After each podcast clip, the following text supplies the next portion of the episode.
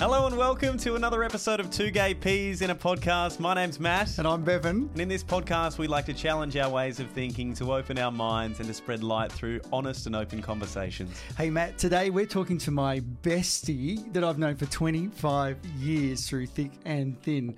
They're a psychologist and a director of their own company specialising in management strategies for fatigue and general human factors. And today we're diving into sleep and fatigue. The wonderful, the amazing, my bestie, Kirsty McCulloch. Welcome.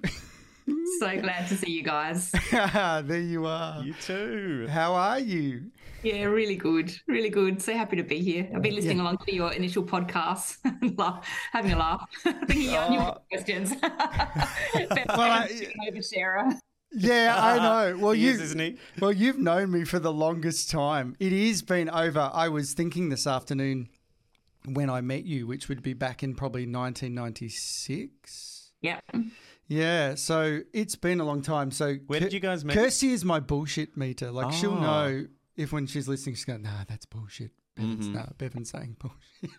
Mm-hmm. You've got to have a bullshit meter in your life, don't you think? Well, now you've got two bullshit meters. So I can call it out for you as well. It's true. No, you have been with me for a long time, and I was watching another podcast the other day, and it was talking about having that person in your life that's been able to give you very honest feedback, and Kirsty, you are that person for me. I hope that's good. No, it has. It has been good. You've pulled me out of bad relationships. You've told me I should have been in better relationships. You've you've done it all to me. It's been good. But thank you so much for being with us today. And uh, we were sitting down and thinking about some topics, and Uh, fatigue and sleep, as you know, in my industry, uh, as I was a cabin crew member and flying, sleep and fatigue had been uh, pretty prevalent in my life. But also we we together got drawn into your sort of studies and life when I was living in Adelaide with you. Uh, we, I'd lost my job, if you can remember, I'd lost my job with Ansett, and we're a bit desperate for money. And you got me into some of these sleep studies that you were doing at the time. Tebu um, and Zebu. Yes. Now, yes, our probes. You remember their names. So for those who are listening, uh, Kirsty, the institute you were working for at the time, can you just, just tell us a little bit about that, who you were working with at the time and how that was working? Was right at the start of my PhD where we were doing some um, experiments. This was at the Centre for Sleep Research at UniSA. Yeah. And we're doing some experiments just basically to see how people perform during a whole lot of tests under different sleep conditions and amounts of sleep and different times of day. Um, and so in this case, we were measuring. So, so when people were sleeping, we were wiring them up with electrodes as well as measuring core body temperature. And these days, when you measure core body temperature, you give people a little pill and they swallow it, and then it kind of goes through the processes and then gets lost in the toilet a few days later. Yes. It was very different back days when Bevan came to join. Where, so maybe yeah, yeah, where was it? We had probes up our anuses. I can say that, and and we named them, which were again for everyone. What were their names? Tebu and Zebu. I think were the Zebu. only the only participants that enjoyed these. Oh my! I'm not surprised. Everyone was kind of blushing and like really trying to avoid it. Yes. What are you saying? What are you saying, Kirsty? Um.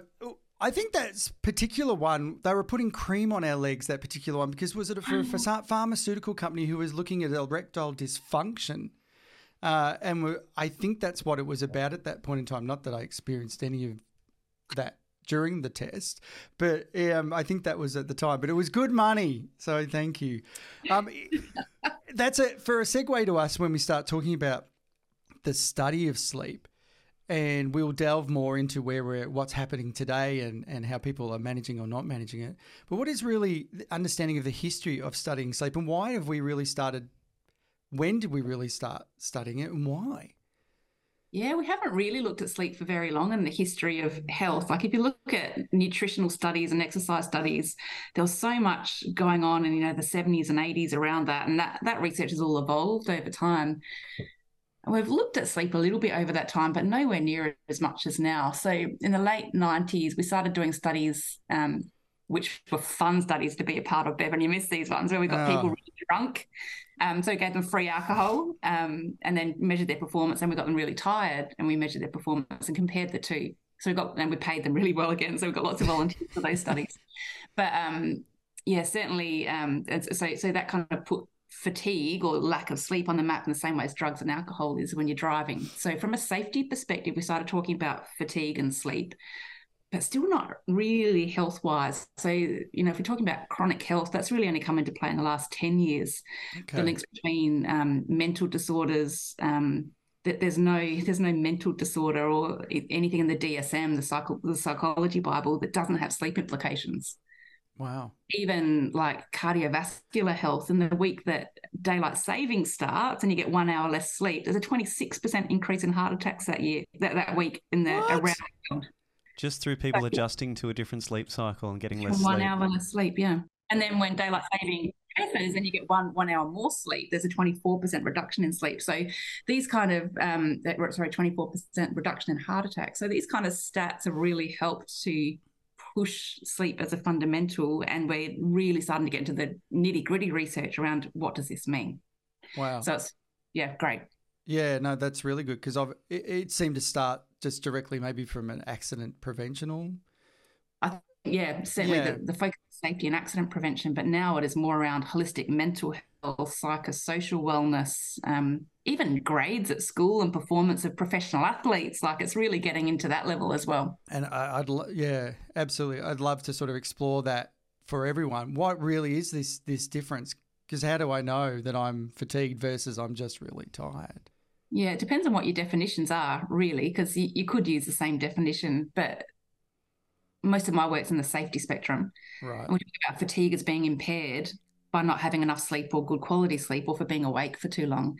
But tiredness is more subjective. So we feel tired and not great. And that can be from a whole lot of other issues, um, underlying health issues or other psychological things that are happening, general wellness, um yeah, general life satisfaction can impact on sleepiness. Um, but, yeah, fatigue itself with, uh, I see as more of a state of impairment, so the point at which you become too tired to be able to yeah. function without yeah. yeah. And in aviation, that's what we generally will fun- uh, focus on, is the fatigue aspects, is when we become unable to function or conduct our safety function. Yeah. Uh, yeah. Looking at society, and we, we had a little preach out a little while ago about how society is really looking and approaching sleep. It'd be really interesting to understand how you feel society at this point in time is really looking and approaching sleep. How do we, how do you think we behave around it? How, what's our attitudes towards it? I reckon it's getting better, to be honest. Um, so when I started my career, if I was talking about getting enough sleep to people in, in workplaces, they'd, they'd be laughing at me and really not seeing this as a big Boring. issue. Yeah, um, you know, a- ambulance drivers, uh, you know, you, if you if you need to sleep, you're a bit of a wuss or too weak.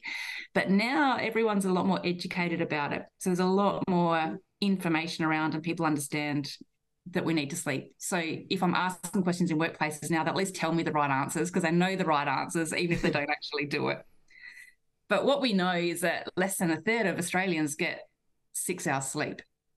And we know that getting less than six hours sleep is associated with increased heart attacks, early onset dementia and Alzheimer's, um, um, stroke risk. There's, there's a whole lot of medical concerns, you know, long-term and yeah. short-term, even depression and anxiety, even catching COVID. So there are lots of studies on COVID when that was coming out, and our, our immune response to those kind of bugs. Um, the ability to ward off cancers. So we know that, you know, six hours is the absolute minimum, And, and seems to be the the trigger to be correlated with all those sort of disorders. So less than a third of us are getting that amount of sleep, which means it's still a big issue, but we're at least getting more educated about it. Are there ever any issues, Kirsty, with oversleeping and what, what that could cause, if that causes problems as well? Yeah, certainly if you sleep too much, you can go into a state of hibernation where your metabolism starts to slow down. Um And it can be indicative of other disorders that are going on. So, for example, if you're always tired, regardless of how much sleep you've had, you might have something like sleep apnea or mm. cardiovascular problems. Um, so that state of tiredness and sleeping to try and compensate for that, you're probably better off finding out why you need to sleep so much rather than just doing it. Okay. It was one of the things when I had my stroke, I was asked particularly of what my sleep patterns were like, uh, which was interesting, and said that post-stroke also that my sleep was going to be affected um, post that as, as the body recovered. But it was interesting. They did ask, was I not sleeping beforehand? And were you?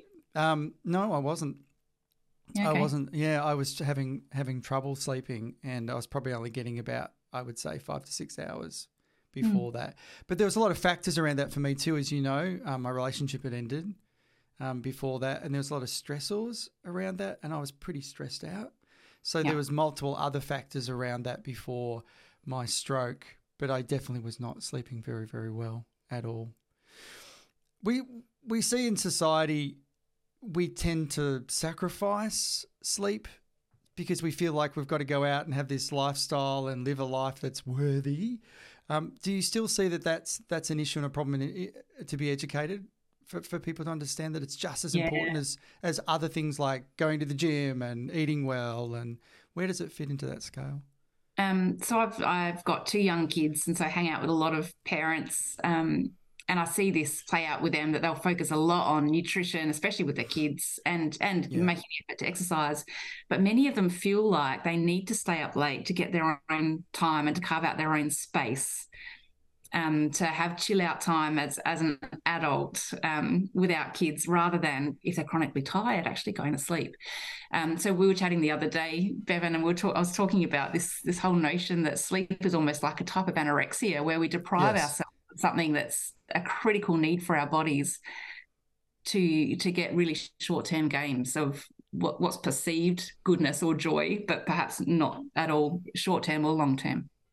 Yeah, that, that's really interesting that people could be in what we call sleep anorexic state um, and doing that, and, and especially in your generation, uh, we all, we make fun of the fact that, you know, when people are older, they go to bed early. And I do love my sleep. Like I, do. I really do. I'm like, oh, I love my bed. I love my pillow. There's just a comfort and a process in that. But knowing you, you you would always tell me it was it was extremely important. And I remember when I put a television in the bedroom, and you're like, mm, I'd rethink that. So funny. All my friends, even when we go out for dinners and stuff, you know, the waitress will come around at the end of the dinner and say, who wants caffeine? And everyone will look to me. Kirsty does. How Give judgy a... am I going to be? Yeah. You don't have to they say anything. That, but... yeah. No, you just have to give that, you know, look of really? You do that really well. I do. I've learned off the masters. I had that exact experience last night, actually, Kirsty, with coming home and wanting to like carve out a bit of time, because I was like, I didn't get home till like nine thirty after doing some latte yeah. art training after latte art. after a day of study. Talking about coffee, and it is it is a psychological thing though. You get home maybe after a long day, and you're like, no, now is when I need to watch some T V. Um, but mm. then but then you were going to sleep next to me, and I'm like, oh, look, I'll just go to sleep. But I woke up really well rested this morning, and I felt really good. So I'm like, I didn't really need to watch some meaningless YouTube clips last night to feel like I had carved out a bit of my own time. I guess maybe yeah. we need to push past that feeling of like, oh, now I need to watch some T V because that's what I do at this time of the day, and I missed out on doing it early, so I'm going to do it late, and I'll just go to bed a bit later. Yeah, yeah, that's right. That's right. Mm. And even the perceptions around sleep, right, that... even as an older adult, if you go to bed at nine o'clock, does that mean I'm lazy? Does that mean I'm disengaged? Does that mean I don't socialise with the adults in my family? Does that mean, mm-hmm. you know, what, what are the implications of that, rather than seeing sleep as something that's going to be healing or restorative or preparing you for the following day so you feel amazing and can jump out of bed and do all the exercise and the fun um, and feeling good? Mm. I think it's it's a great thing to think about. It's changing our narrative around sleep. Yeah. Uh, yeah. And again, looking at, you know, qualifying and versus, versus quantity versus quality uh, in our in our life. But you do get scared you're going to miss out, mm. uh, or you do need to push the envelope to do that. Should we dive into that conversation about screens then, seeing as we're just yeah. talking about it? Um, as my screen goes off. Yeah. I didn't have it on silent. I'm like, mm, there it is. It's all right. But yeah, screens in our life, Kirsty, how how do they affect our sleep in a general sense? And we can dive into specifics, I suppose. Yeah, yeah, there's been loads of chat in the media around blue light and white yes. light. And, you know, these glasses you can buy to restrict blue light. Um, and from a scientific perspective, it does have a significant impact. But scientific significance does not mean real life significance. So if if you watch a blue light directly before bed, at the most, it's going to take you six minutes longer to fall asleep. Okay. Oh, it's okay. Scientifically significant. Mm, By buying okay. blue light restrictors, you might reduce that to four minutes to fall asleep.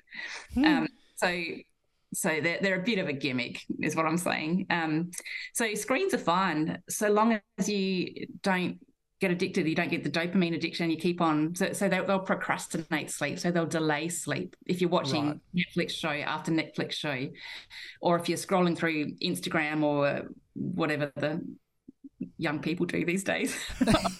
young young people, listen Instagram, to us. What does the young people do? TikTok, Facebook, YouTube, yeah. all the above. That ticky, tickety-tock thing, yes. no, any, anything you get the kind of dopamine rush from that's, that's that addictive nature. So um, I've got a nighttime alarm on my phone where my phone plays me a lullaby and tells me it's time to turn off. mm. Got all my notifications turned off with my emergency contacts that can still get through. Um, am, am I on that? Nah, sorry. I think I've got you on my emergency contacts.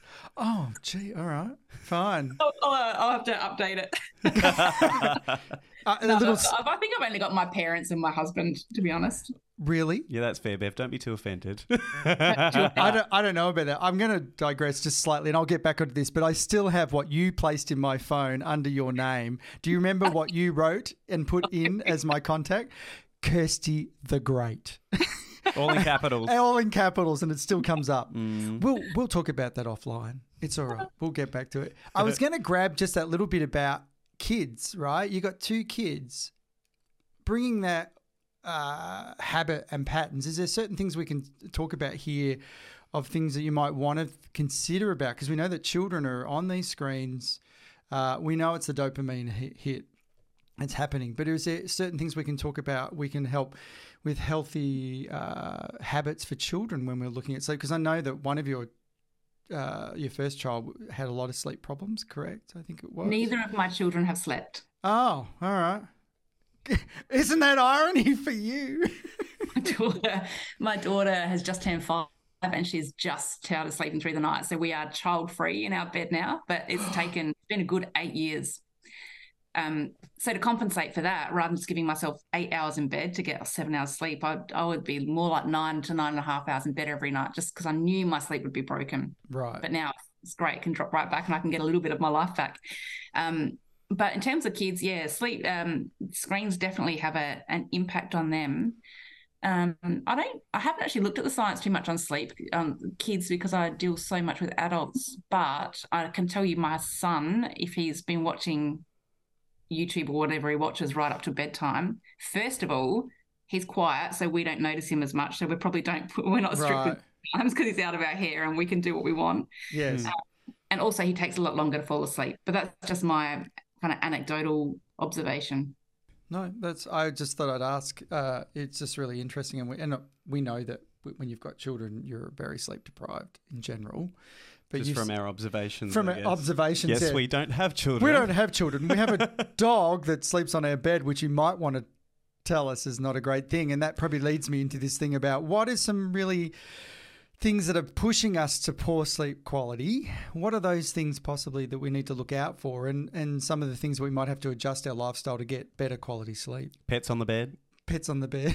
On the bed. One of them. So, so, so what you saw just then, me doing that, is exactly what I do at the dinner table when people ask about caffeine. We got the Kirsty. A little shake head, a little eyebrow raise. Yeah. uh, no, sir. Um, no. Yeah, look, anything that makes noise or moves in your bedroom will wake you up out of a deep sleep into a lighter sleep, and you won't be aware of it necessarily, um, but it'll disturb your sleep quality. And you can measure that with things like Fitbits and Garmins and Apple Watches. So you, you can be quite strategic in proving this or disproving this.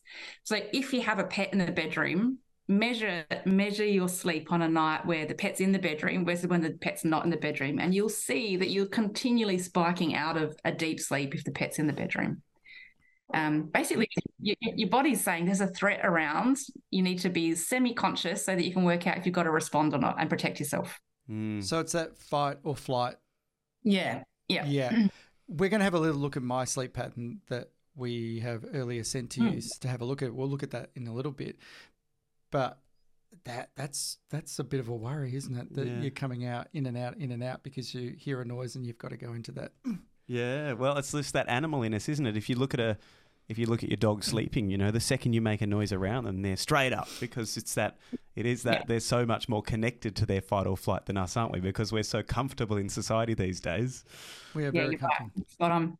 Yeah. Are there any other things, Kirsty? So, a- if you talk about caffeine, you'll notice that if you have caffeine directly before bed, even if you can get to sleep, your deep sleep won't happen until a couple of hours or longer after you've gone to sleep. And you'll get a lot less deep sleep or quality sleep because of the caffeine.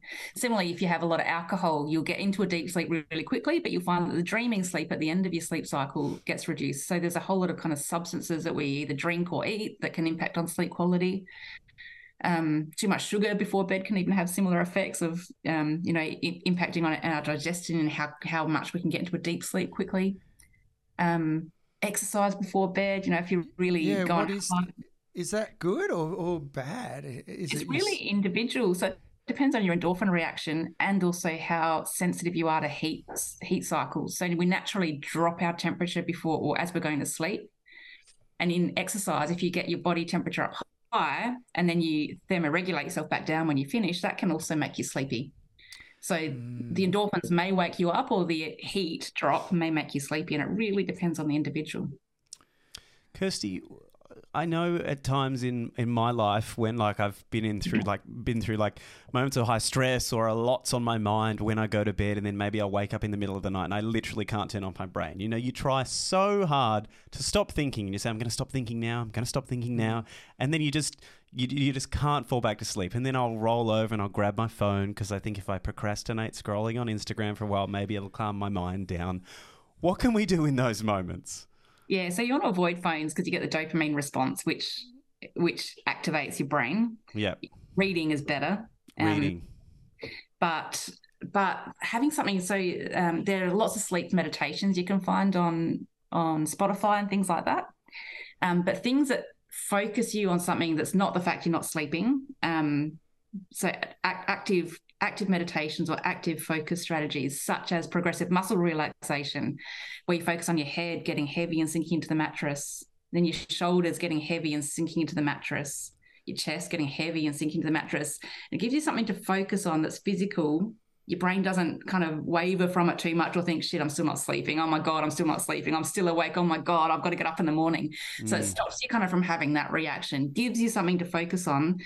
And it also mimics the sensation of going to sleep, where your body does get heavy um, and nat- naturally feel like it's sinking into the mattress. So that's a great strategy for me. Other people like listening to things and having other people take them through something guided. Um, yeah.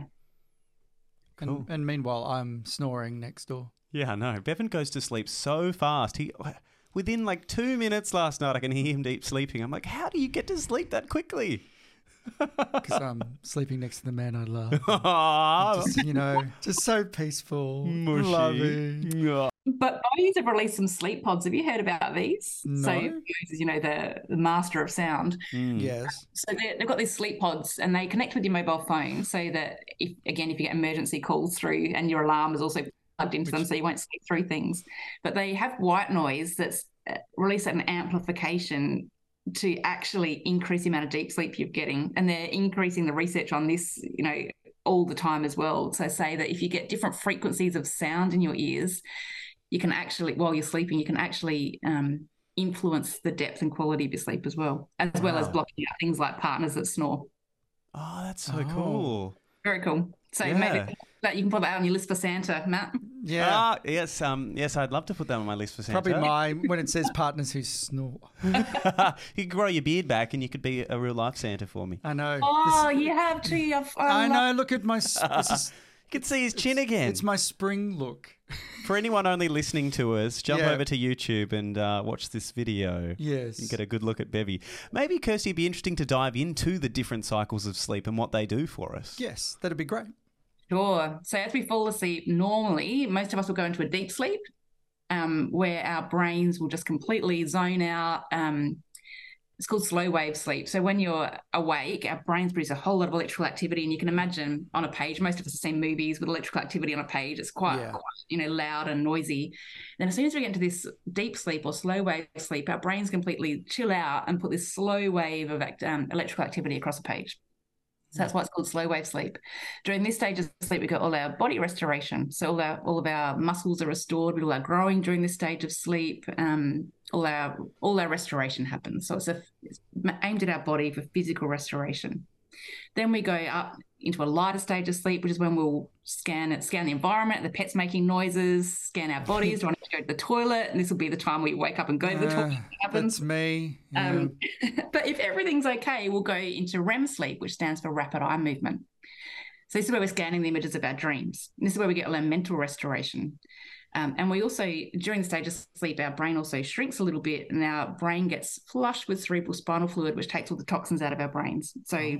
You know, it's a really good prevention strategy for Alzheimer's and things like that.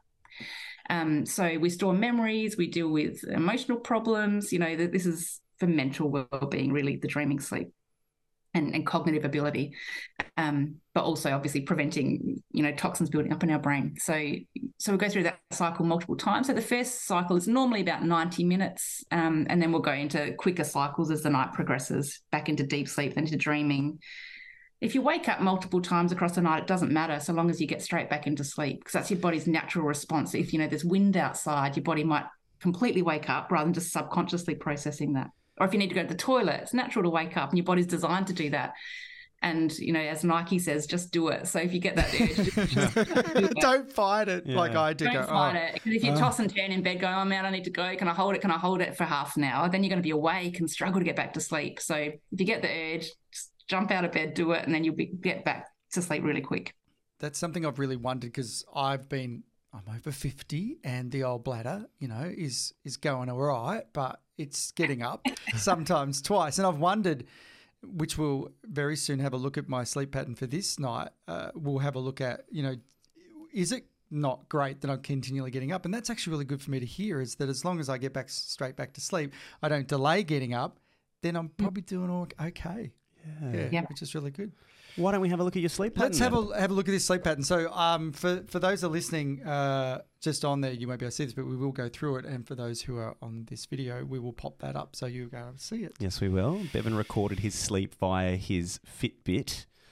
Uh, so Kirsty's going to dissect Bevan's sleep for us right now. We are. Kirsty, have you got it up in front of you there? I sure do.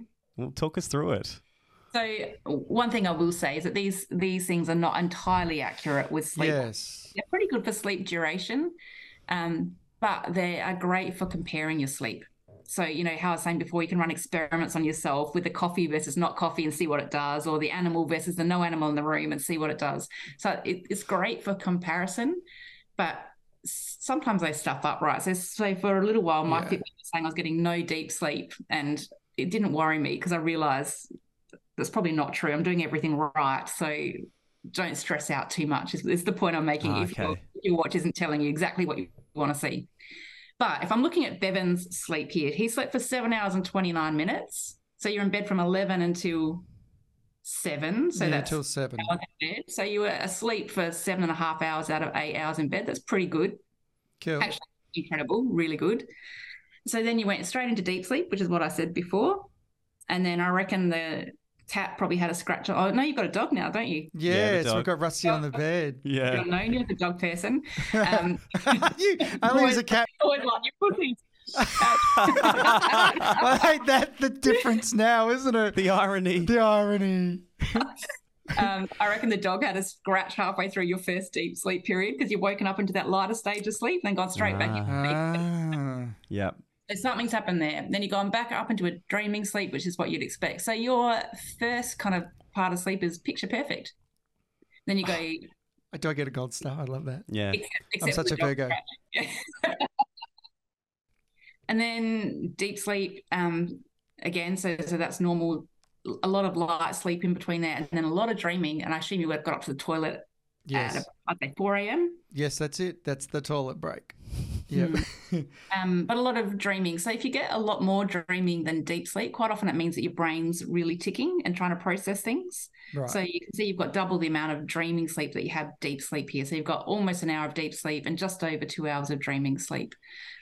So that tells me that, yeah, you, your brain is really processing things um, and you're spending a lot of time in light sleep in between. So you're probably moving into kind of subconscious processing rather than completely unconscious processing during the dream. Ah. So, Kirsty, when we wake up and say we wake up in the middle of a dream or something, I guess we just assume that we've been dreaming all night, but through a big part of our sleep, our brain isn't dreaming at all, right? That's right. You'd expect to be dreaming for about twenty-five percent of your sleep. So the normal split is twenty-five percent deep sleep, twenty-five percent dreaming, and the rest of it's light sleep. Yeah. You kind of can still hear things and respond to things in the environment, um, but you're just really relaxing and getting some restoration. What do you think our consciousness is doing in the time when we are not dreaming then? Is it just, is it nothing? It's no. We don't know too much, but no. I, think, yeah. I, think, I, think we're sub, I think we're processing things. So you're still yeah. thinking, you're still active, your brain's active during that stage of sleep. Yeah. Um, it's just not at the same level of kind of restoration. Well, dreams are fascinating, though. Do you have any thoughts on what dreams mean to us? Do you think they, they're giving us messages? You know, what what are your thoughts on dreaming? Uh, I think there's so many different facets to dreaming, right? There's, you know, even, I had some dreams about Bevan, actually, when you were oh, way cool. back in the day, which I, which I shared with you, and that's when oh, you yes. kind of told me some big secrets. Um, um, just, but I think that was me perceiving things that I was seeing in the environment, and that was playing out in dreams. Um, Kirsty was one of the first ones to realise I was really in trouble. Yeah. Like pre-coming out. Well, we're talking about the times when I was married, right? Yeah, yeah. Yeah. yeah. So Kirsty, and it's true, whether it was perception or not, it depends on how people view those dreams, but you were the first one that was able to, to know there was something yeah. really up with me. Yes. So your subconscious would be interpreting that and putting it into uh, visions and dreams for you. In that case, perhaps. Yeah. Yep. Um, but certainly we know that, you know, some people say they never dream, and that's a load of bollocks as well, unless you've got a really big sleep disorder, very, very rare sleep disorder. Um, but really, you know, in terms of remembering dreams, it depends on how quickly you wake up. So if you wake up in the middle of a dream, you're highly likely to remember it, and that's normally if something's woken you up.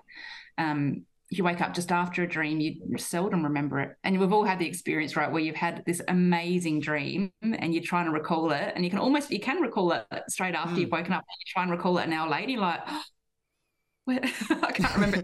Yes. um, it just kind of disappears, like all the information disappears. So it's, it's a really bizarre thing. I think um, at one point in time I started a dream journal because I wanted to, I was I was going down this whole thing of like, oh, lucid dreaming, and I don't know, you know, yeah. all about, I don't know about that, but I was like, oh yeah, I'll start a dream journal so that I can become conscious in my dreams and then I can fly. You can seize the world. Yes. Yeah. The, uh, so looking at my, I've always wondered, and you look at, I've Googled, you know, what the average of deep sleep I should be getting. Looking at what you can see for me, is that general quality of what I had, or is there definite areas where I could improve from what you could see? Yeah, if you were, you could be improving your deep sleep a little bit. Yeah. Based on this, and again, this isn't necessarily one hundred percent accurate, but based Correct. on this, yeah, you'd be probably trying to get at least an hour and a half of deep sleep. Okay. A night, um, okay. or more, up, up to two hours a night. Um. And that could be the dog problem. It could be the dog problem. It could be what you're eating directly before bed. So even if you eat within two hours of bedtime, that can impact on deep sleep. Could be caffeine too late in the day, although you've gotten into deep sleep pretty quickly, so I doubt it. Yeah, we're, we're stopping a lot of that. And we've been doing the old fasting, and we stop eating at eight. Yeah. Which is which is really good, mm. which is really good. Uh, okay. Uh, I did think that I probably was missing out on a little bit of deep sleep. There was something that popped into my head while you were talking about that. I hear so many people who have, have sleep apnea now who are on yeah. these mach- on these machines. And I, beforehand and growing up, whether it was not misdiagnosed and we didn't really worry about it or care about it at the time going through when we're growing up, but now I know so many people who are on these machines at night. Is there yep. is why do you think this is happening? Is this because we haven't really looked at this before and this is a new treatment, or there is lifestyle changes? What, what's going yeah, on? Yeah, I think it was hugely underdiagnosed previously, but we've got the obesity epidemic um, where, you know, if you're classified as obese, which doesn't necessarily mean you're actually fat, but, you know, medical Correct. Classifications of obesity is forty-five percent as a male, forty-five percent likely to have sleep apnea. Wow. So, so so the two of them just hand in hand means a whole chunk of the population is is suffering from sleep apnea, which is where your airway closes over while you're sleeping. So every time you get into a deep sleep, you kind of gasp and open up your airways to breathe again and survive, but mm. you never stay in a deep sleep, and you're craving deep sleep so much you don't get a lot of dreaming sleep either. And so in people with sleep apnea, you see increased rates of heart attack, um, memory loss, um, huge psychological problems, always feeling tired because you're never getting enough sleep, mm. um, huge divorce rates because you're just not relating to your partners as much, and issues with their kids because, again, the support that they can offer and the the energy that they've got to support them. So it's good that people are getting treated, and in workplaces, the people that are treated for sleep apnea are like the, the biggest advocates for any fatigue-related intervention because they know how good it is to be treated and feel awake again. Yeah, often people have said they didn't know how bad they were Uh, how mm. uh, um, until they started treating that. And obviously weight loss programs uh, are placed in for people to start losing weight and dealing with that. Well, uh, quite a lot of it, yeah, because your metabolism's so slow with sleep apnea that yeah. if you treat for sleep apnea, you automatically lose weight because your metabolism picks up again. Yeah. Um, but I'm working with lots of companies at the moment who are installing these cameras that, that measure um, when people fall asleep, and they have alarms and actually automatic notifications to people when they fall asleep in the vehicle. Um, and these people, you show them back the footage and they swear they were never sleeping. They swear they didn't fall asleep behind the wheel, and they see the footage of themselves and they're, oh my God, was that me? Is that actually what happened to me? And it's a huge wake-up call. And then quite often they'll get tested for sleep. Well, they've got to get tested for sleep apnea in most cases. And more often than not, they've got something like that and don't realise how much it's affected them. Hmm. I'd love to grab about sleep and performance, because a lot of the work you do is with, with major groups and, and people who are looking at increasing their performance through better sleep. Can you talk to us about, a little bit about that, and share a little bit about uh, some of the uh, work that you've been doing in performance and, yeah, uh, so and sleep? I work a lot in the regulation space, obviously, um, and safety space. Um, and we, we know that accident risk is profoundly higher in people that sleep less than six hours sleep a night. So from a prevention perspective, we want to be encouraging people in the workplace to sleep more than that. Um, we know that in, in athletes, you know, recovery time, if they're not getting, if they're not getting six or seven hours sleep, I think it is for athletes, um, it's like four or five times longer to recover from injuries. Um, so from a performance perspective, that's significant. Um, in schools, kids that sleep less than eight hours sleep a night, um, less than less than eight hours sleep a night, average C's, and kids that sleep more than that, average A's. You know, there's heaps of performance studies around it. Um, yeah, th- yeah. There's so there's so so much information. So, could I assume if I really wanted a quick win when it comes to better performance in, in life in general, I really should be getting that that. Seven hours plus sleep every yeah. night. Yeah. Yeah. Aiming for at least seven hours in bed, so you get a minimum of six hours actual sleep, um, mm. not more. But can... even even attractiveness studies on sleep. So so people so taking photos of people that have got less than six hours sleep, and then taking the same person on more than a, a good amount of sleep, um, and then getting strangers to rate their attractiveness. Um, yeah, it's, it's well, you feel more attractive with more sleep. That's so interesting. I yeah. can definitely relate to when you're talking. I mean, hearing you talk about when the times in in the sleep when your brain is processing like your emotions and whatnot, I can definitely think of times when I haven't been sleeping well, maybe a lot's on my mind, or maybe the dog's been going through a period of not sleeping well or something. It really takes a toll on my mental health. Um, yeah. I, I can definitely think of times when maybe I've had a really bad day and I go to sleep and I, you know, I'm feeling overwhelmed or my anxiety's peaking or whatever, and then getting a really good night's sleep. You wake up the, the next day and you think, I, I can't believe I, I felt like that last night. And, and really, I did just need a good sleep for my brain to process all these emotions. Because, you know, the day before you think, how can I make this better? How can I make myself feel better? After a good night's sleep, you just do. Isn't that amazing how much we self-sabotage with that? So, you know, we do it with food. We know we do it with food. We eat the chips and we drink the alcohol yeah. or sugar when we feel like shit, but we also tend to not sleep as much and not prioritise bedtime as much. So we do self-sabotage with that when we're down. Um, and you're right, it can make you feel so much better. Mm. So mm. it's an advocate and a good way to deal with mental health. Uh, mm. We're dealing with a lot of people with anxiety um, coming post-COVID and also mental health problems. Do you w- definitely could see that as a as a way of getting back to um, some normality and bringing back some sleep patterns into your life? Definitely, mm. yeah. But I, I was also thinking about the times I've really sacrificed sleep in the pursuit of of a career, of work, and and and that performance part of it has to. I really have to rethink about that, understanding that I'm I'm putting myself at detriment by not getting this sleep, and my performance and my output is probably not as great as if I unless I actually had really good sleep. Mm. Yep, it's really good. Yeah. The, the the some of the takeaways that we want to if we move through. If if you were saying to people right now something that they could really change to make a big change to their sleep, what would that be? Just of a couple of things that would really make a big difference to their sleep quality. What would that be? Yeah. So so. Plan and prioritise your sleep. So understand when you're going to sleep and prioritise it. Um, so similarly to exercise, if you plan exactly when you're going to do it and then prioritise it so it definitely happens, it's, you're more than likely going to stick with it and have some success. So plan and prioritise your sleep for at least six hours, if not longer, of actual sleep, which means longer in bed. And then really limit caffeine and alcohol before bed. So caffeine ideally not within eight hours of bedtime. And as we get older, we become a little bit more sensitive, sensitized. So you might even need a little bit longer. The only no way more, to know that. No it. More cups of teas at eight p.m. for us, Bev, unless they're decaf. Green teas. I like my tea. I know. Get on the dandy, guys. yeah. Get on the dandy. Like, uh. Um, and then sunlight. So sunlight's the, the third thing. So get as much sunlight as, as early as you can in the day and throughout the day, because has a huge impact on your body chemistry, which helps you to sleep. The vitamin D does? Mm. Yeah. Or, yeah, sunlight in general, yeah. And yeah. Sunlight in general. Wow, okay, get out in the sun earlier. Serotonin, yeah. yeah, serotonin levels and in turn melatonin levels. And here you're talking about that you turn all your notifications off at nighttime as well. Like I'm in a bad habit at the moment. I've got my phone set at six p.m. every day to go on to Do Not Disturb, but yeah. I swear at like six oh five I just go and turn it straight off. Because I'm like, oh, what's going on? You know, we've just started the podcast too, so I'm like, oh, you know, Ooh. I'm always checking if there so are subscribers or... So, oh.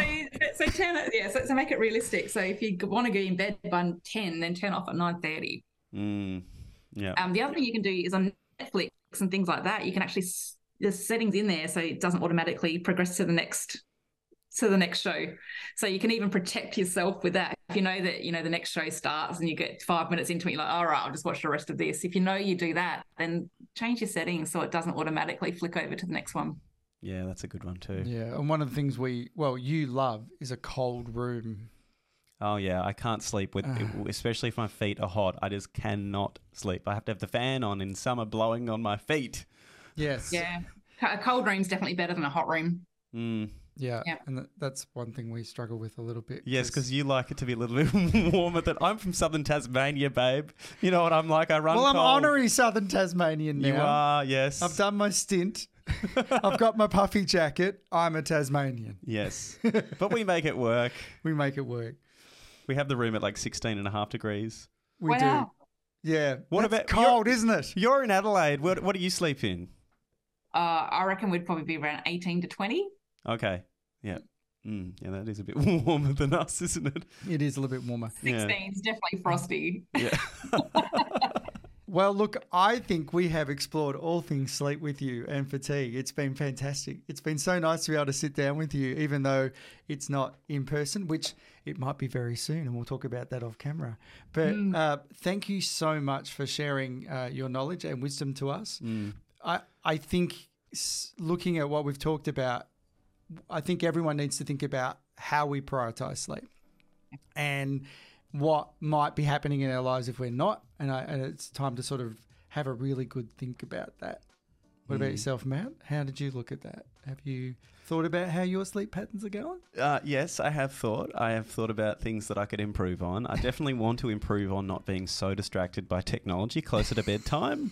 Uh, like, I'm proud of what we do in terms of what we eat. Like, before, we don't we don't eat quite, like, soon before bed, but we could probably cut back on the hot drinks before bed. Possibly could. Yeah. No, I think we're doing okay. Thank you so much for spending time with us. It's It's been wonderful to yeah. see you. And again, um, we love you so much and really appreciate you in our lives. It's You've just been fantastic. Thank you so much for always being there. So good to see you guys. Thanks for joining us on Two Gay Peas in a Podcast. Show us some love, give us a thumbs up and hit that subscribe button for future episodes.